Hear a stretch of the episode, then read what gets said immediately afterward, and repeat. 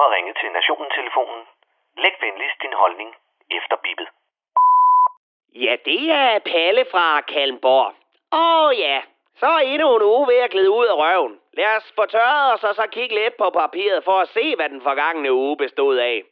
Kristendemokraten Isabella Arndt måtte efter at være blevet pint under Pontius partifælder, korsfæstet død og begravet på offentlighedens Golgata, på tredje dagen genopstået som konservativ folketingskandidat, siddende ved Søren Pape, den almægtiges højre hånd, hvorfra hun skal komme, at dømme kontanthjælpsmodtagere grundskylder fri abort til både levende og døde. Det var ifølge den næste kærlige Arndt et dårligt arbejdsmiljø i kristendemokraterne, og for meget fnider, der fik hende til at forlade den synkende ark midt i søndfloden. Og ikke fordi, at kristendemokraterne er et lige så dødt projekt som at modernisere folkekirken. Nu har hun så fundet vej til partiet, der står last og bræst med Gud, konge og fæderland, og en formand, som ifølge Isabella Arns yndlingsgodnatlæsning skulle futtes af sammen med resten af de seksuelle afviger i Sodoma og Gomorra. Men hvis man kan blive MF'er med gunstige tillæg, så kan man vel også få udstukket ordre fra en homoseksuel mand fra Viborg. For som tømmeren for tømmerfirmaet Josef og Søn AS sagde, i min faders hus er der mange boliger. Og nu vi er ved fars hus så skal han ifølge journalister forfatter Rikke Vimos lukke røven og skamme sig, hvis han har nogen indvendinger til relevantet på matriklen. I hvert fald så skulle der ikke meget mere end en t-shirt fra Føtex til at få hende til at pippe på Twitter. Og hvad værre var, så skulle der ikke mere end et eneste fucking tweet til, før Føtex og Saling Group fik koldsved mellem deres behårede mandeballer og fjernede fars hus, fars regler t-shirten fra hylderne i frygt for at ende i en pølsestorm fra det evigt tyndhudet mindretal, der hver morgen står op med det formål at finde sprækker i det hvide heteronormative, privilegieblinde, patriarkalske, racistiske, borgerligt, højorienterede, voldtægtskulturelle og minoritetsundertrykkende Danmark.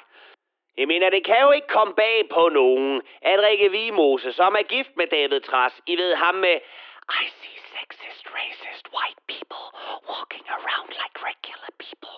At hun ser uretfærdighederne overalt i gadebilledet, som jo tydeligvis kun er indrettet efter at skade minoriteter mest muligt. Men er vi nået til det punkt, hvor en gigantkoncern som Saling Group kryber i fosterstilling ved udsigten til, at meget, meget, meget få mennesker kunne finde på at købe deres glutenfri Fairtrade pasta andre steder. Det er alt talt mere pivet, ynkeligt og pinagtigt end patungen Søren Faglig i kommentarfeltet på sidste uges palle fra Kalumborg. Og hey, Søren Faglig, jeg er så ked af, at du stadig render rundt og savner 24-7 og deres skarpe satire, som alle andre gør. Og det gør vi virkelig. Men vi kan jo ikke alle sammen være lige så skide sjove som chokoladefrø, eller en joke i Grev Axel, eller Vinnie og Karina the Movie, eller Polle fra Snavefilmen, og alle de andre skarpe, skarpe og udsøgte satiriske perler, som du har beriget vores lille kongerige med. Nå, Nok om dig, Faglig. Jeg håber, du i fremtiden selv kan finde slukknappen på din Radio 4, din lille stakkel.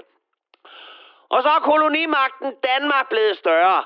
Fandme om vi som nation ikke er blevet udvidet med 1,2 kvadratkilometer gold stenø og 3.800 kilometer havbund.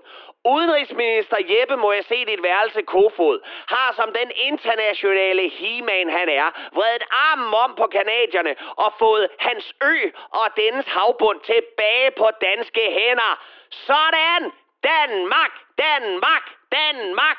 For satan, hvor må vores omverden ryste i bukserne, når de ser, hvordan vi kan annektere en klump sten i Nordamerika, der hovedsageligt består af fugleklatter og tomme flasker fra grønlænderne. Nu kan vi opstille alle de fedladende mænd og kvinder fra hjemmeværnet langs den kanadiske grænse, så de frankofile amerikanere kan se vores små grønklædte dræbermaskiner dirigere dødstrafik mod deres frie verden, kun afbrudt af små kaffepauser med kringle og en gammel dansk.